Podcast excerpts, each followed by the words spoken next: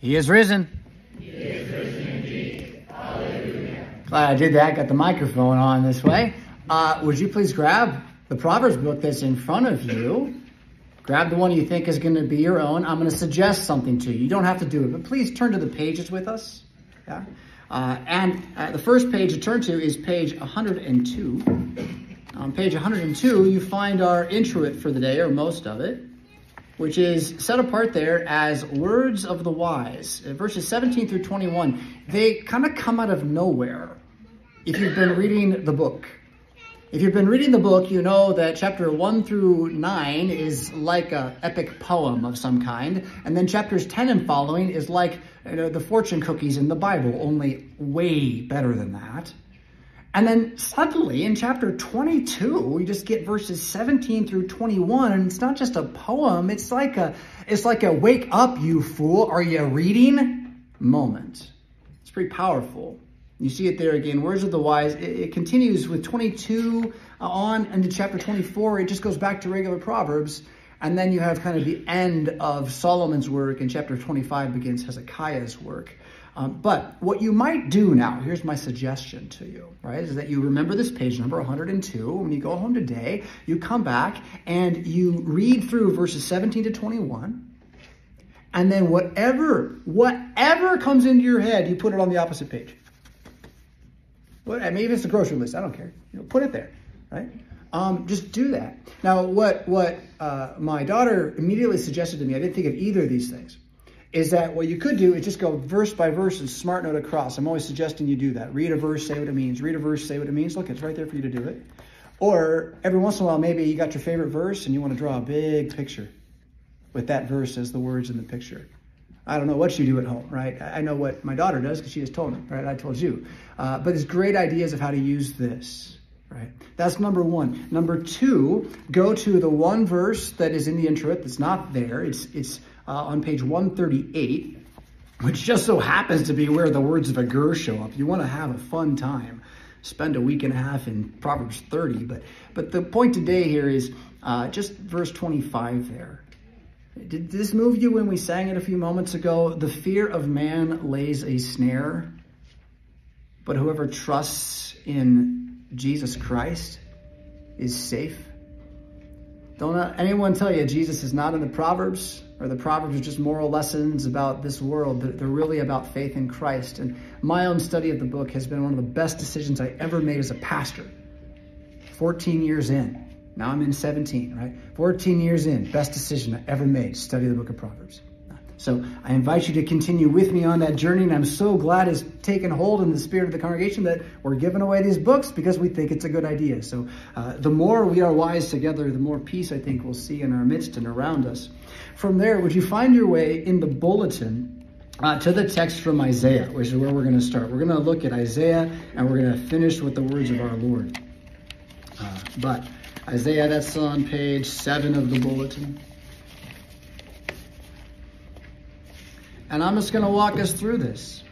Uh, verse by verse here, not too much time on it because we got lunch coming and we got other stuff coming. So, but this is what we do, right? This is why we're growing as a people. And I don't just mean that we do see, you know, new people in our church uh, joining, visiting, coming through. You know, we're on the map and all this. Um, but the, the reason why we're growing isn't because we're growing numerically. We are growing as individual people. I'm watching all of you I think back to where any of us were pre 2020, regardless what stories you think are true about all of it, and we're all stronger Christians. It's really something. And I think it's because we study the Bible together every week.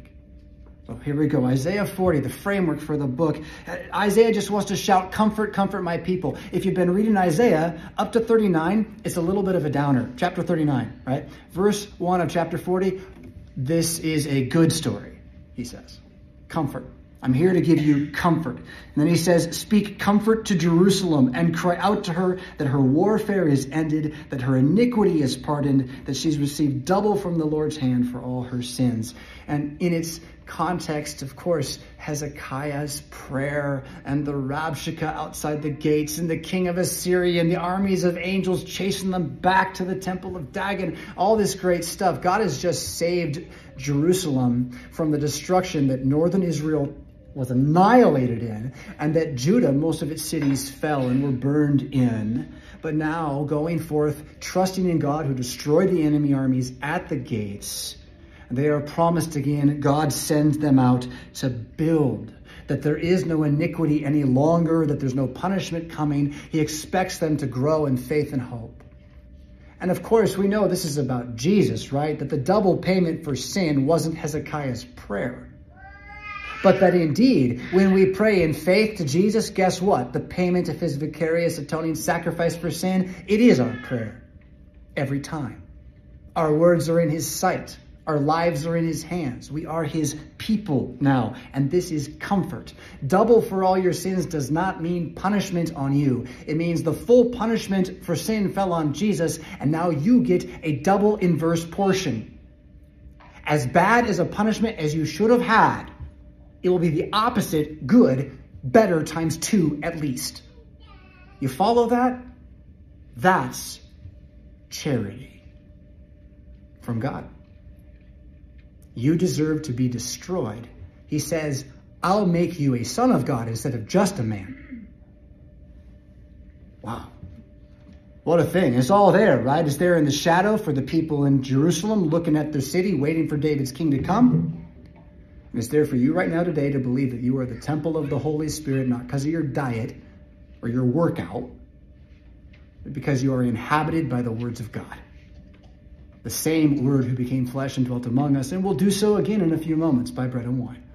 Yes? Verse 10 Behold, the Lord God shall come with a strong hand, and his arm shall rule for him. Behold, his reward is with him, and his work before him. He will feed his flock like a shepherd. He will gather the lambs with his arm and carry them in his bosom and gently lead those who are with young. So, at a time of collapse and calamity and crisis, he says, Don't worry about it. I'm your God. I've got you covered. It's going to work out. It's going to be better. I'm coming to take care of you. And Hezekiah's reign is very good after this. The people thrive and the faith thrives. And of course, the, fullness of this is Jesus, our King. Uh, he is the one who has done this. He is the good shepherd. And I here is under shepherd or pastor, what do you call me, right? What does that mean? What are we? We are here as the very flock that he comes and promises to take care of. And he says he will do it not by means of men and hirelings. So, as much as the office of the holy ministry, the pastoral preaching office, does exist and must exist as Jesus' institution to the end of this world, it really isn't about the pastor. It's about the Christian who is greater than the pastor. The pastor is the guy who serves the food and make sure the grammar is okay. The Christian is the priest, the prophet, and the king everywhere you go. That's double for all your sins again. It's pretty cool stuff here. He has you in his arms. Verse uh, 14, if you're worried about the times we live in, especially, with whom did he take counsel and who instructed him? And taught him in the path of justice. Like, you know, you got to look out your window and say, God, what's going on with the world today, right? You have to. God, what is going along with the world today? What's what's going on? And he says, you, you thought I was going to ask you about how it should be. Did you think this was bad? See, because God, He's always doing good. So if the city's burning down, God's like, that's a good thing. Like that's always how it is. He doesn't let anything out of his control. So the question is more like, well, why is the city burning down, God? You know? And he, he sometimes says, I'm not going to tell you why. That's Job's lesson, right? Although he'll say, I won't tell you why, but I'll promise you this you'll receive double for all your sins. It's going to get better. Uh, I think my favorite way to tell this story is every time I break a coffee cup, I find what I like better. It's the craziest thing. You know, I mean, it breaks, I'm angry. That was my favorite coffee cup. I drink it every day. But I finally learned, it took about three. It's like, you know what? That's kind of cool. I get it. I'm going to find a better coffee cup. It's just going to happen, right? So this is the way Jesus turns all your sin, all your trial, all your struggle into the path that is straight and narrow, like a child's faith, walking day by day. We're, we're going to get to that day by day here. Okay. So he doesn't need us, though. This is the thing. He's got it right? Uh, who taught him knowledge, showed him the way of understanding. Look, the nations are as a drop in a bucket and are counted as the small dust on the scales. He lifts up the isles as a very little thing. If you've seen Alaska, if you've seen the Rockies, if you've seen the heights, like he made that and he kind of doesn't think it's a big deal. It's just not a big deal, really. And I know, I get it. America and like Russia, right? And like China and the UN, and it just gets worse and worse, right? And so maybe it's like Trump, or, or maybe it's like, I don't know, but like he's like, I don't care. That's that's a thing to just step back on. It doesn't mean like if the government's gonna come kill your neighbor, let them. That's not what it means. But it does mean he's really not concerned about the economic system at the moment. That's not his concern. No, he'll let it come up and down so that his church will thrive. And if his church thinks it's going to fly, thrive based on how much money they have, he's going to destroy the money. So that we'll come back to the thing that lives, which is the Word of God. And St. Paul, we learned this the hard way, didn't we? With that building. Must remember it then. This isn't condemnation. This is comfort. This is hope. We are strong while the world is weak because we have a God who's with us. Nations are as a drop as a bucket. There is nothing worthless on the scales. Next page. To whom then will you liken God? Or to what likeness will you compare him? And I just got to hold up the crucifix for a moment and say, well, that all changed a little bit with the incarnation of Jesus Christ. So to whom will I liken God? To what image will I compare him? Uh, well, I'm pretty sure that's Jesus on the cross. There are other people who have been crucified, but if I hold up a cross with a man on it anywhere in the world, no one's going to say that guy is somebody by name except for Jesus. So there's this marvelous thing that happened with the New Testament, and it's why the incarnation and the Lord's Supper go together, and why people who don't believe the Lord's Supper is what it is don't like crucifixes, usually. It tends to be connected theologically. Because the image of God now is this man, his actual body, so you can paint a picture of him. Whereas when this is written before, you couldn't do that. There was no picture. Who would you compare him to? Now, the thing to really remember is now, this man on the cross, who would you compare him to? Nobody. He's like nobody you ever met. Nobody's like this guy because the nations are as a drop in a bucket to him. He rules them with a, a scepter of iron. He, he's not worried about them. He wants to feed his sheep. No.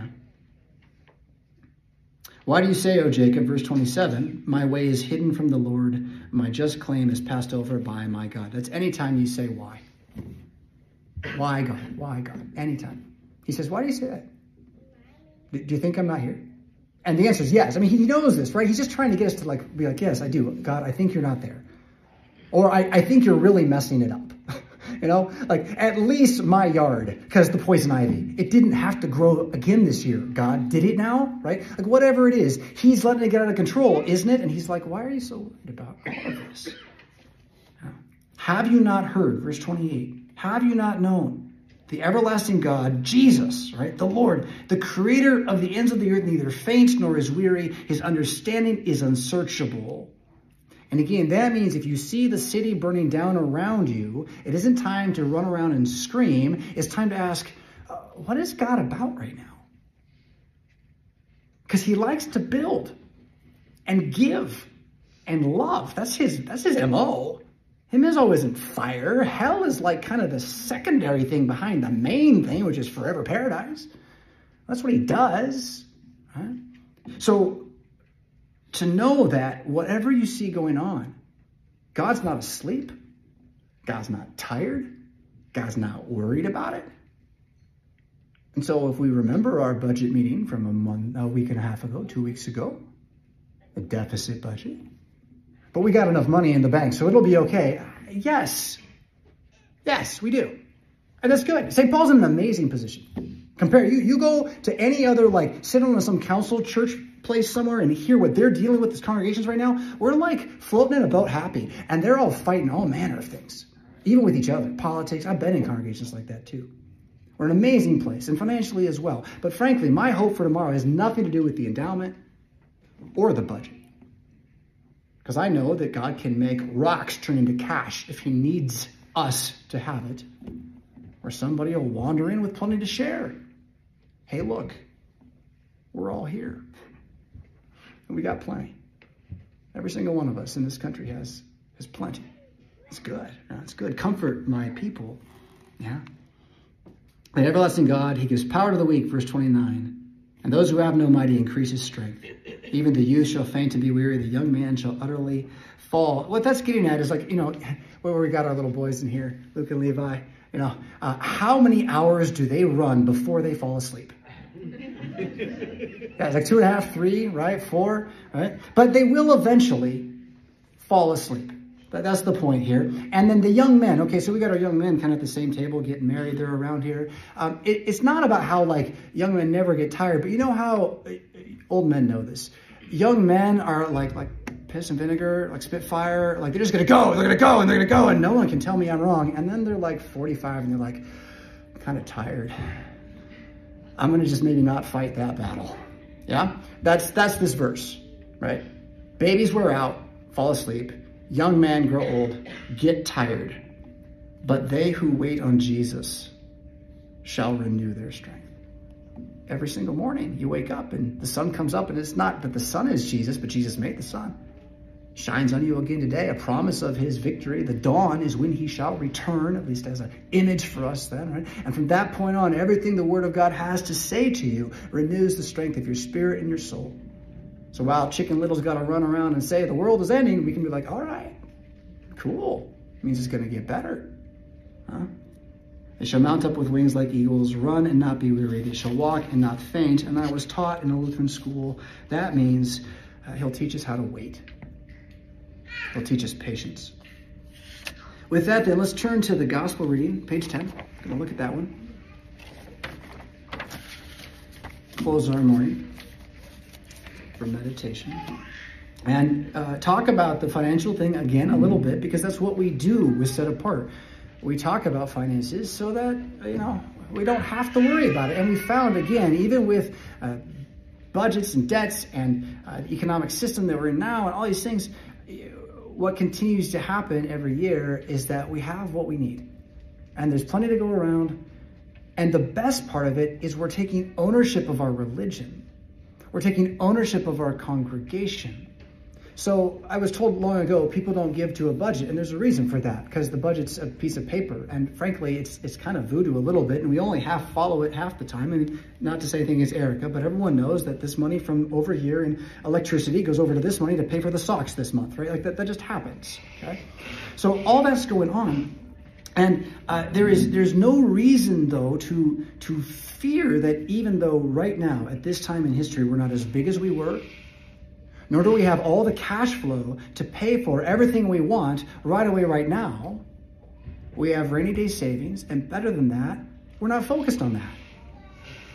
And here today, we're not even focused on your, your step up in tithing. The whole point to move to the 10% tithe isn't about how like you're going to get more blessed because of it or because it's more righteous or something like that. It's just a discipline.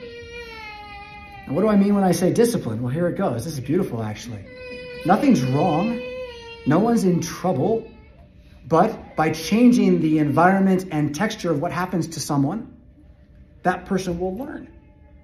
So the discipline of looking at your finances and saying, if I make it a percentage point and add one percentage this year, can I do it? Is good for your soul. Because even if you're like, Jesus, I'm afraid I can't. Good, good. Then you prayed to Jesus about how you couldn't. Right? That's the point here.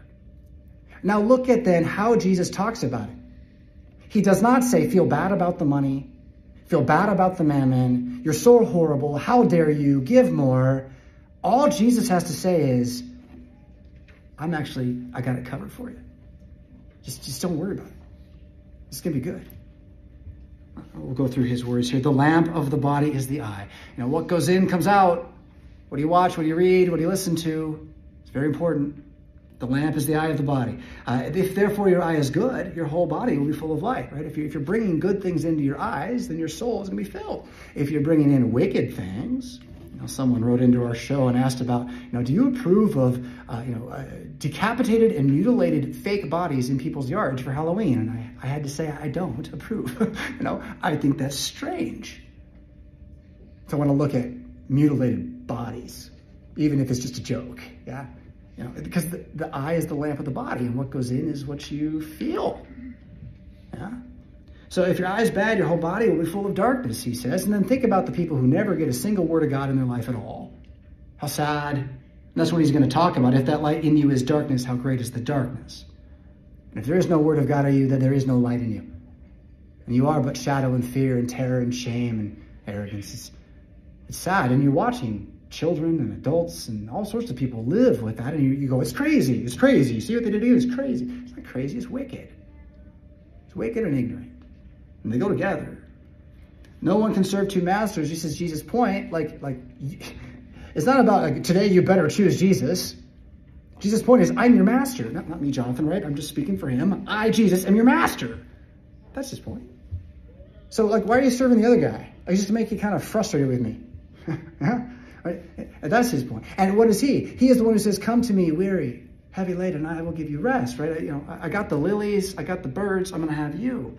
No one can serve two masters. I, I kind of went through that. Let's, God and mammon. Let's just talk about mammon, though, for a moment at the end of 24. Because mammon is really the word of a false, the name of a false god. That's how you should think about that. It should be capitalized almost. I mean, it isn't, but it is. Uh, and it, it, really is then something much more than money. And this is the important thing about it. People think of mammon as money, and some translations say money, but it, it doesn't mean money. It means more like wealth. And if you don't know the difference, I'd invite you to study cryptocurrency. you know, that's how I learned the difference between money and wealth. They're different things. Our, our current financial system distinguishes, the future financial system will distinguish. But wealth, wealth doesn't lose its value, you see. Of course, you're going to serve things that don't lose their value. You're going to try to hold on to them with all of your life, won't you? Well, that's what people do. No matter what they are. Even if that thing is my steak I just ate. Well, it didn't lose its value to me, you know. That's mammon. And then that's this world. So you want to hear people talk about Mother Nature? There's mammon for you. That's a modern name for mammon, Mother Nature. You can't serve God and mammon. You either have the true God or you got creation. Creation is nice. I like it. It's turned pretty fall, man, beautiful. But it's not God. It points to God, tells me God's here, but it's not God. I can't serve them both. Therefore, therefore, don't worry. And like we go and we almost turn that into a law. Like Jesus said, don't worry, but I worry, so maybe I'm not a Christian. Like we do that to ourselves. I do. No, I, I don't you? It's a little bit neurotic. It may be a bit Lutheran, frankly. Um, yeah, uh, in the bad sense of the word. There's a good sense of the word. But uh, not worrying is not a commandment. It's a statement of fact and freedom. It's kind of like, you know, there, there, little one. And you can be the little one who's like, how dare he like look down on me and pat my head? Okay. Well, that's what we were born to be, and, and, and that's what he saved us from, actually. You can also be the one who goes, oh, it's grandpa. Grandpa knows. But it's not grandpa's father. We don't think that way about fathers these days, huh? Um, well, at St. Paul we do. That's true. So going forth again, and don't worry about your life, what you're going to eat, what you're going to drink today, as you make your decision. Like, if you make a decision to give less, don't worry about it. Like, I really, as your pastor, I'm shouting at you. If you make a decision to stop giving this year, don't worry about it. You have a good reason. Uh, we are in this together. And the lifeblood of our congregation is not the offering plate. It's behind me. bread and wine. And it's the Spirit among you all right now, as each one of you is hearing these words, which are going to hit you all in different places, but they're all moving you with God's Spirit where you need to be this week. And we've been watching together what that's done to us as a people again and again, and what joy it's brought, what hope has brought, what peace has brought. So, you know, don't worry, because you make your decision today. Just, just do it. Make it a discipline, follow through on it, and rejoice. Yeah? Look at the birds. Yeah, look at the flowers. I won't take us through all the poetry. It's, it's beautiful poetry, really. Uh, but verse 30, if he clothes the grass of the field, which is today and tomorrow is thrown in the oven, will he not much more clothe you? I, yes, he will. He will much more clothe you. And, and this not only is about the resurrection of your body on the last day, this is about the peace of conscience in the present. That firm mind which is able to say to the devil's shaming lies that they're lies.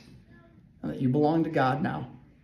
And that whatever else is going to happen to this veil of tears and burn fire and flames for all you care, you're going to learn how to sing hallelujah into it. You're going to find the angels on your side. You're going to find hope in your heart. Not worrying. Uh, 32. All these things the Gentiles seek, right? The nations, the people, uh, your Heavenly Father knows you need it. You're not going to be without these things. There will be seasons of famine. There will be times when you're in a desert. There's going to be storms, okay? That's going to happen. But Jesus knows that you would like to see your kids get married and have kids. He knows that. He's not planning to like starve you. That's, that's not his game. Daily bread is a promise. Know, it, it may not be you know artesian, uh, but it is promise. So then seek first the kingdom of God and all these things will be added to you. I mean, notice that it's not the prosperity gospel. That's the idea that if I like, if I go to church and I love Jesus, I'm going to get rich and stuff, right? It's just all going to be good all the time. I'll never have pain. I'll never have sorrow. Like, no, the Psalms say you're going to have pain, you're going to have sorrow, and you'll know the joy of calling on Jesus in the midst of it. And it's a better glory than the world can promise you anywhere. Seek the kingdom of God and trust that today you're going to have enough. And look, it's true today. Why would it not be true tomorrow? Therefore, do not worry about tomorrow, for tomorrow will worry about its own things. Sufficient for the day is its own trial, its own trouble. Now, that could be bad news to close it, couldn't